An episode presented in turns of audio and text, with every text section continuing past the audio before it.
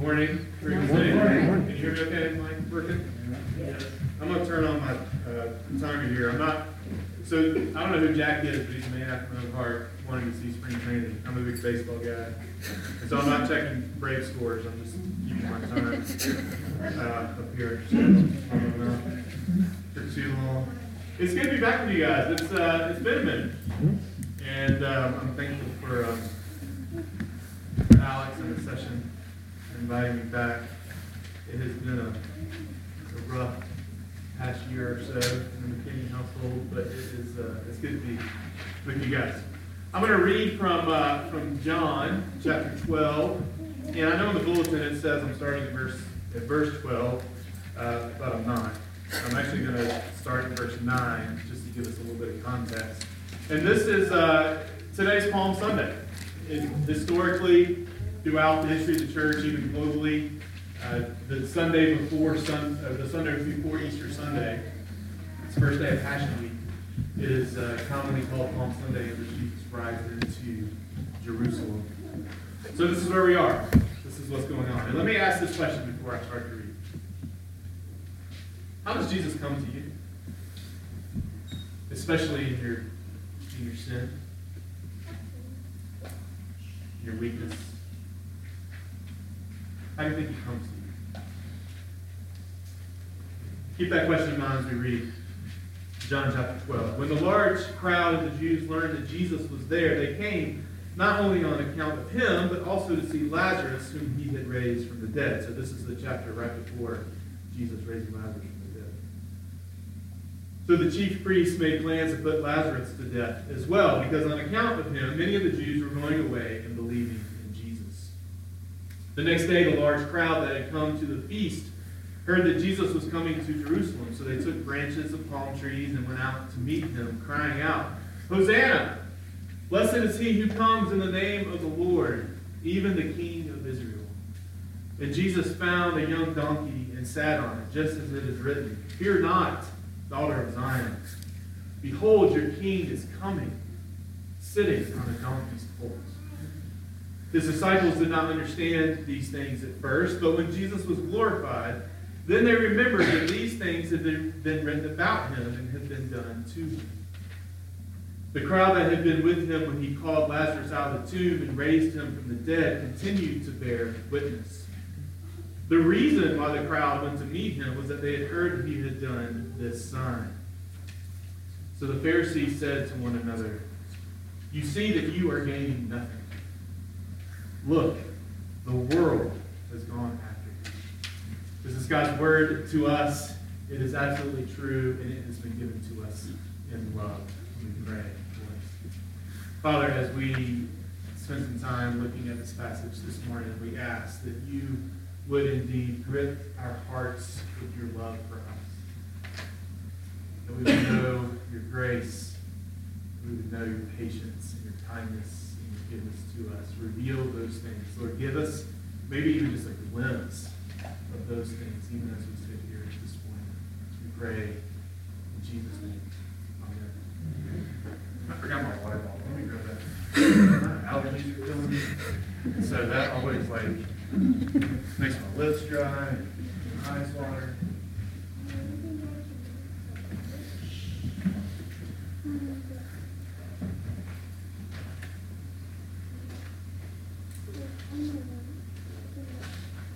Let me start with some crowd participation. We talked about baseball.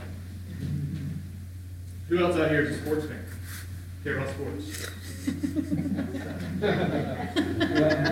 All right, how many of you are lying? All right, what's your favorite? What's your, who raised your hand? Keep your hand high. What's your favorite sport?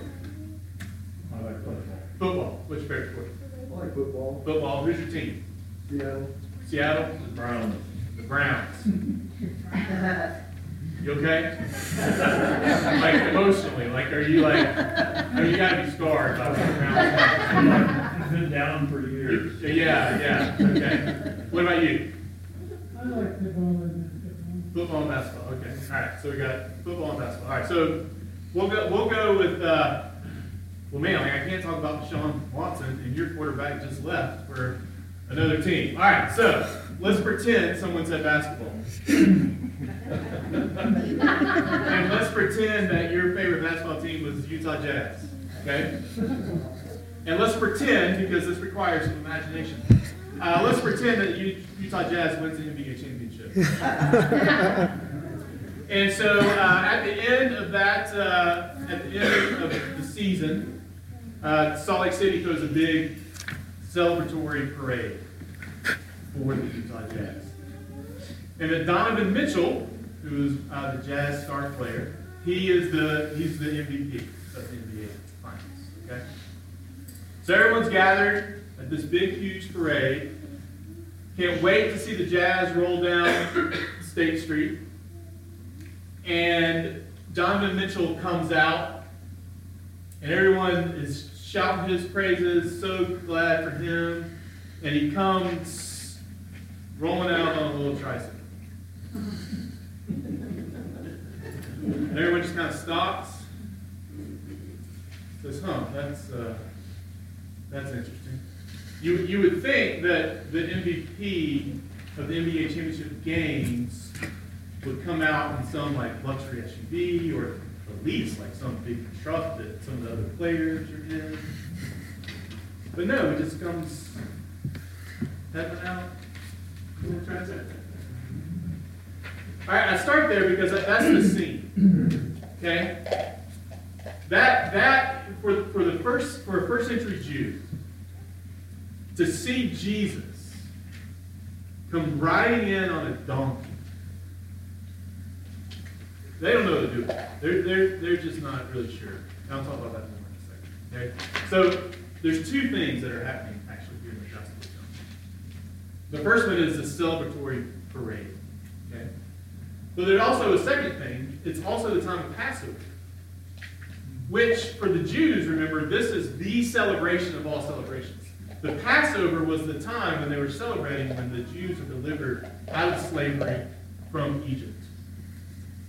So you have these two kind of almost holidays, if you will. Um, if you know anything about Hanukkah, that's what Hanukkah is. Hanukkah is a celebration of when Judas Maccabees comes rolling into Jerusalem around 150, somewhere between 155 and 165 BC. That the Jews had defeated the Romans, and he's rolling up into town, not on a donkey, but on a war horse. And what the people do is they, they the, the palm branches would have been like a flag. And they're waving the flag for the one who conquered Rome. Okay, now we're 150 some odd years later. Rome is back in charge. It's Passover. Jesus has just raised someone from the dead. What do you think is happening in the mind of Israel right? When it says in verse 14, oh, I'm sorry, in verse 13. Well, I'll just start over, verse 12. The next day, the large crowd that had come to the feast, so remember the feast is Passover, they're for Passover. They had heard that Jesus was coming to Jerusalem. They had heard about this guy who just raised someone from the dead. So they took branches of palm trees and went out to meet him, crying out, Hosanna! Blessed is he who comes in the name of the Lord. Now, at first glance, it sounds like they're getting it right. Because what does Hosanna mean? Hosanna means, Lord, save us. They are not talking about the kind of salvation that you and I normally talk about when we talk about Lord, save us. They're not talking about being saved from a disease. They're not talking about being saved eternally. They're not, being talk, they're not talking about being saved from something that's happening in their own hearts and minds. They are talking about Jesus, come and save us from this Roman rule. Jesus, will you be king? This happens before, back in John 6, after Jesus feeds the 4,000 or 5,000. They want to take him and make him king by force. This is the exact same thing that they're doing here. The last part of, verse 13. So that, that, so that whole thing there, it says, Hosanna, blessed is he who comes in the name of the Lord, that's right out of Psalm 118. Okay, it's a messianic psalm. We love that psalm. But then the crowds add this part, even the king of Israel. That is not in Psalm 118. That is something that's added. What the Jews are going for what the Jews want, is they want Jesus to take charge. They want him to, to take control. They want him to uh, see the, the biggest issue in their life, which is the, what they feel is Rome, and kick them out so they can have their country back. In a word, what they want is power. Now we hear that and we maybe we kind of makes us feel a little bit uncomfortable because what I'm trying to do without saying out loud is that this is a political rally. And the Jews, what they've done is, at this particular time, they actually do it a lot, is they have equated Yahweh, their God, in whom was brought, who brought them out of Egypt, so they would love, so that they would love Him and serve Him and worship Him. They they've created this religion and then bring in their politics. So now we're talking about nationalism. They're waving the flag. This is a motorcade, y'all. And they want Jesus to just come in and just take over. Now, the flip side of this is the Pharisees. Okay? Look down at verse 19. It says, So the Pharisees said to one another, You see that you are gaining nothing. It's interesting, right? Like they're pointing fingers at each other. See, you're gaining nothing. I haven't done anything wrong. It's you. It's your fault. You see that you are gaining nothing. Look, the world has gone after him. Now, this is this is a prophecy, but kind of by accident. And you'll see it if you keep reading in, in the very next section in John 12, is that the Greeks, or the nations, come to the disciples and say, Sir, we want to see Jesus. So here's what I want you to see. That even though the crowd is in one place, the Pharisees are in another place, it's the same side, or sorry, it's a different side of the same thing. It's both about power. The Jews want power over their nation, over their lives, so they want to make Jesus king. The Pharisees feel threatened by Jesus. Why? Because everyone's going to him and they're losing what? Power. Which side of the coin are you? Are you the, uh, man, if we could just get the right person back in office, oh, it'd be, this country, my life, it'd be so much better. Let me challenge that. What shapes your political ideals? Is it your political party? Or the Jesus? I once heard a, uh, a pastor who was about 6'3", 6'4", 250 pounds say, you know, trying to fit Jesus into a political ideal is like trying to fit an offensive lineman into a pair of skinny jeans. it just doesn't work. There, there are things that he's going to, because he's Jesus. And there are going to be some things that Republicans are going to disagree with, and there's going to be some things that Democrats are going to be with. But my point is, is that when we start thinking that if Jesus would just do what we want him to do, right? And it, uh, we laugh because we dictate to Jesus what he should do. Jesus, we want our, either we want to gain power or we don't want to lose our power. And Jesus will have nothing to do with either You notice in verse 14, it says, in the ESV or in some translations, it says, and Jesus. But the better word there is but Jesus. If someone conquers a, a nation or a city, they don't ride in on a donkey, they ride in on a war horse. Because Jesus will not fit into what we think is the way he should do things. He never has, and he never will. He will not operate on your terms. He will not operate on America's terms. He will not operate on the world's terms. Jesus has and always will operate on his terms. Why? Because he's the king. He is the king. Now, look, if you don't get this, you're actually in good company. Look at verse 16. It says, His disciples did not understand these things at first, but when Jesus was glorified, then they remembered that these things had been written about him and been done to him. In this moment, when Jesus hops up on a donkey and rides into town, the disciples are like, oh, this makes perfect sense. No. The disciples are like, what in the world is he doing? This actually is common throughout the Gospels. Jesus does things, and at first everyone's just kind of like, I'm sorry, what? And then it's after his death and his resurrection that they look back and they're like, oh. Oh. Now I get it. Now I get it. At first they don't understand. They don't get what Jesus is doing. I mean, th- this is reminiscent, right, of, of when, when Peter makes this great claim of, you are the Christ, you are the, you are the Son of God. And then when Jesus starts talking about death, because this is where he's headed,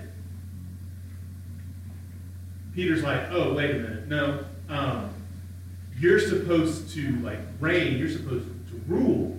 You're not. You can't die. And Jesus says, what? Get behind me,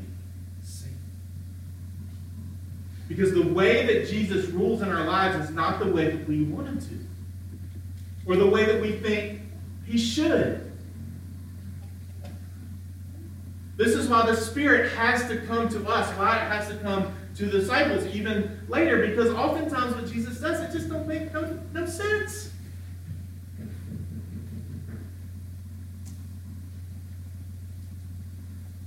It just doesn't make any sense.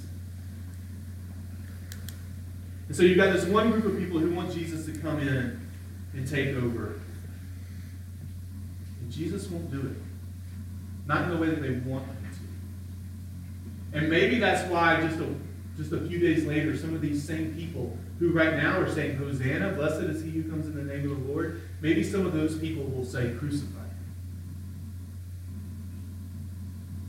And maybe for some of you, it's difficult. Like you maybe even are struggling with your faith because this whole time you've been thinking, hey, if I'm going to follow Jesus, I feel like I should get something out of it. It doesn't seem to be coming through for me.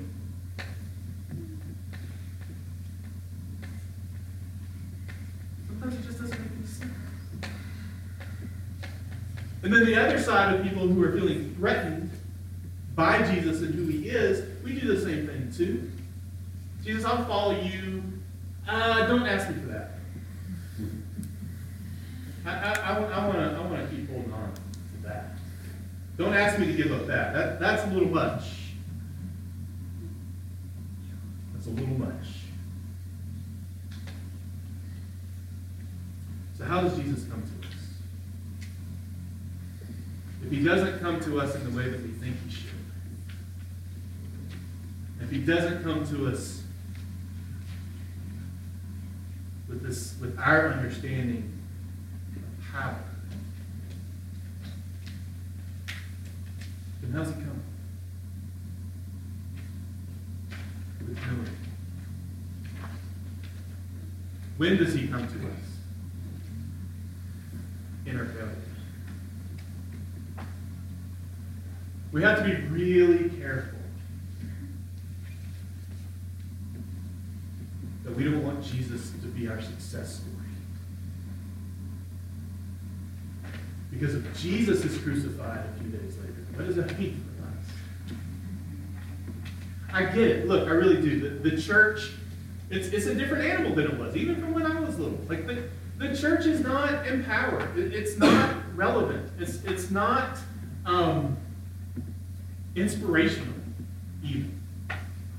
And I think that I think that scares us. We don't know what to do with that. We're not used to that.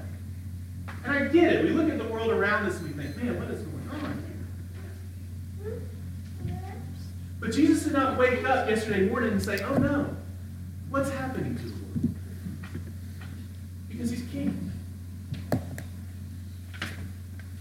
And so we have to be really careful thinking that if we could just make this happen or that happen. I just read recently an article that was um, saying that the political rallies all over the, the country are looking more and more like worship services.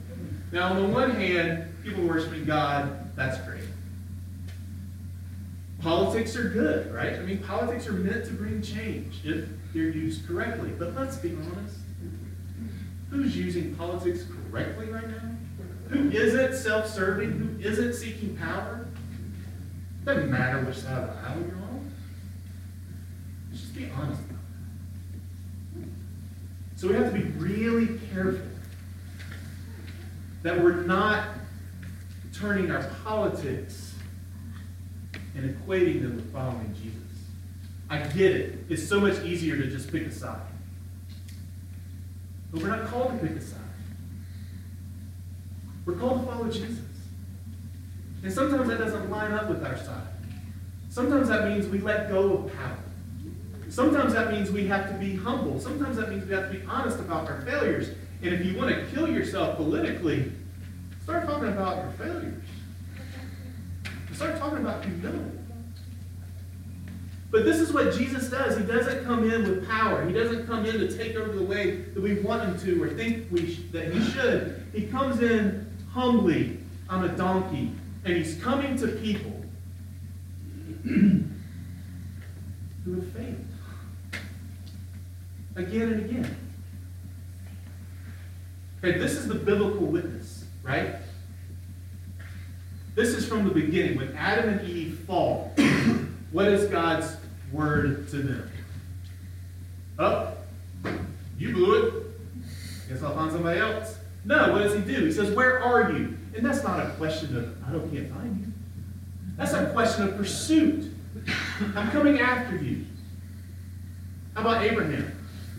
What's Abraham doing when Yahweh, the God of Israel, comes to him? Is he making sacrifices? Is he having quiet time? Nah. He's worshiping the sun god.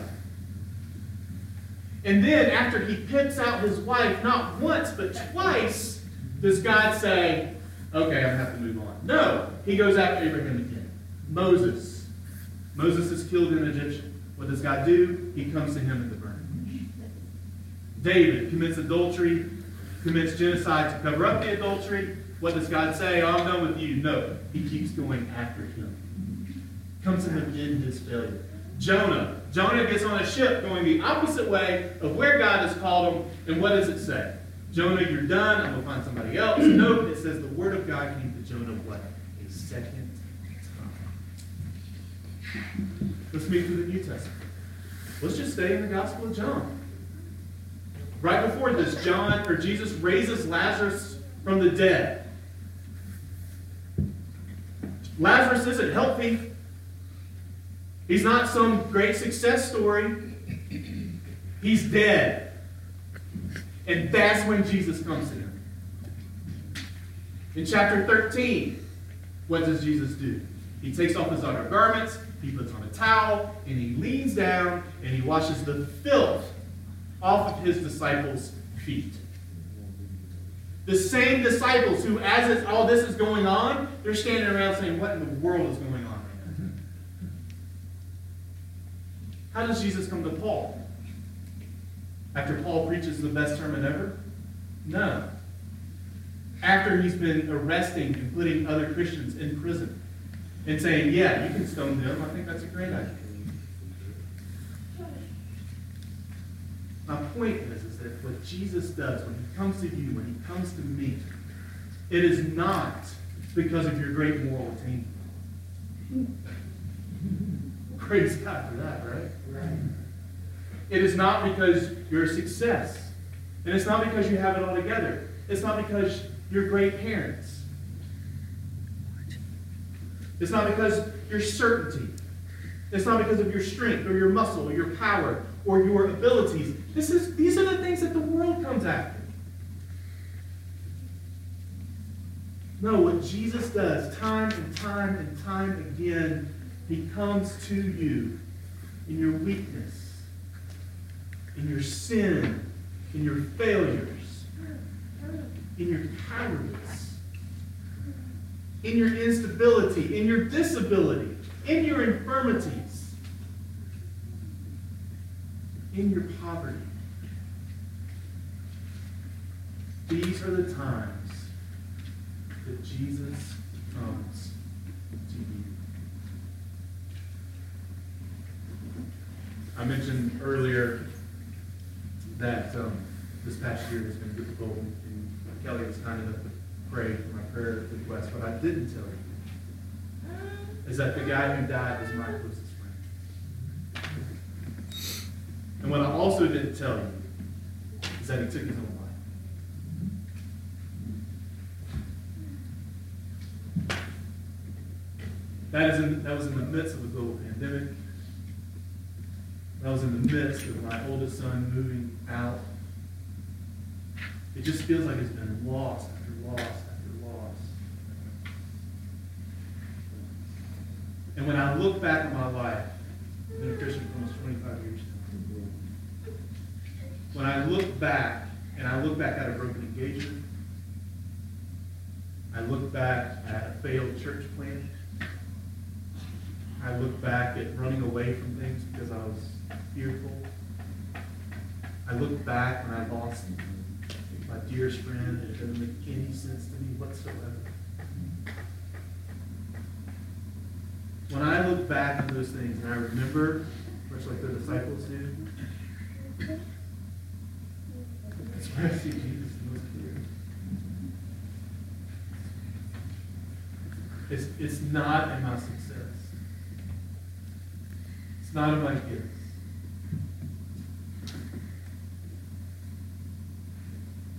It's in my losses. It's in my weakness. That where I finally begin to see Jesus for who he really is. So I'm going to end with this.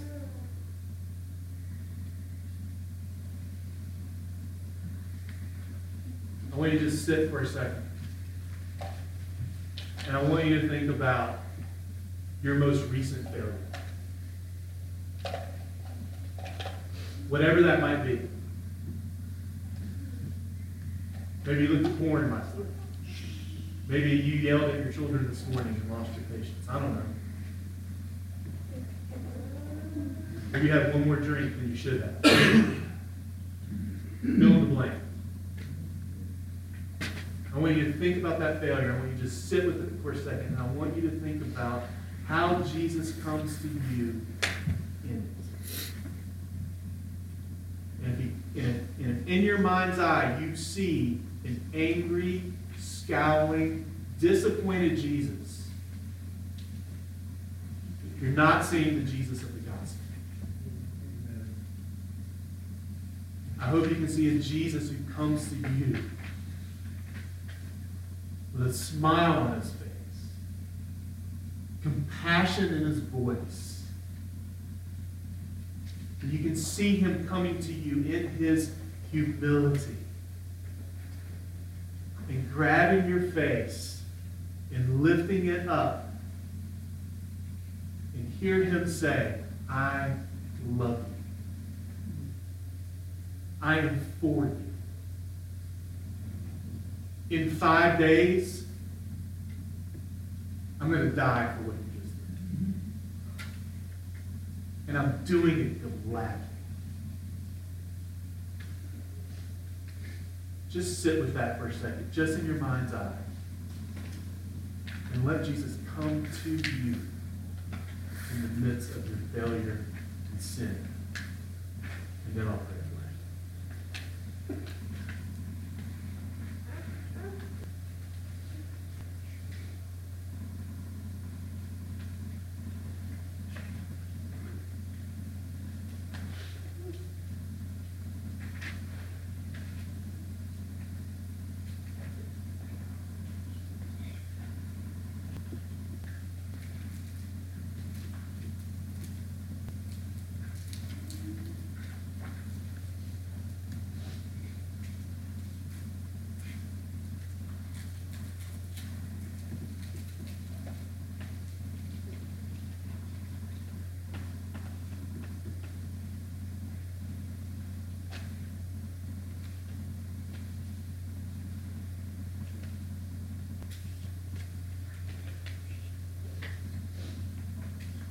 Jesus, you know what a terrifying experience it is to just sit and be quiet. I pray that you would help us to do that more. Just sit and be with you and to hear you say that you love us, that you're for us, that you died for us, that you were risen again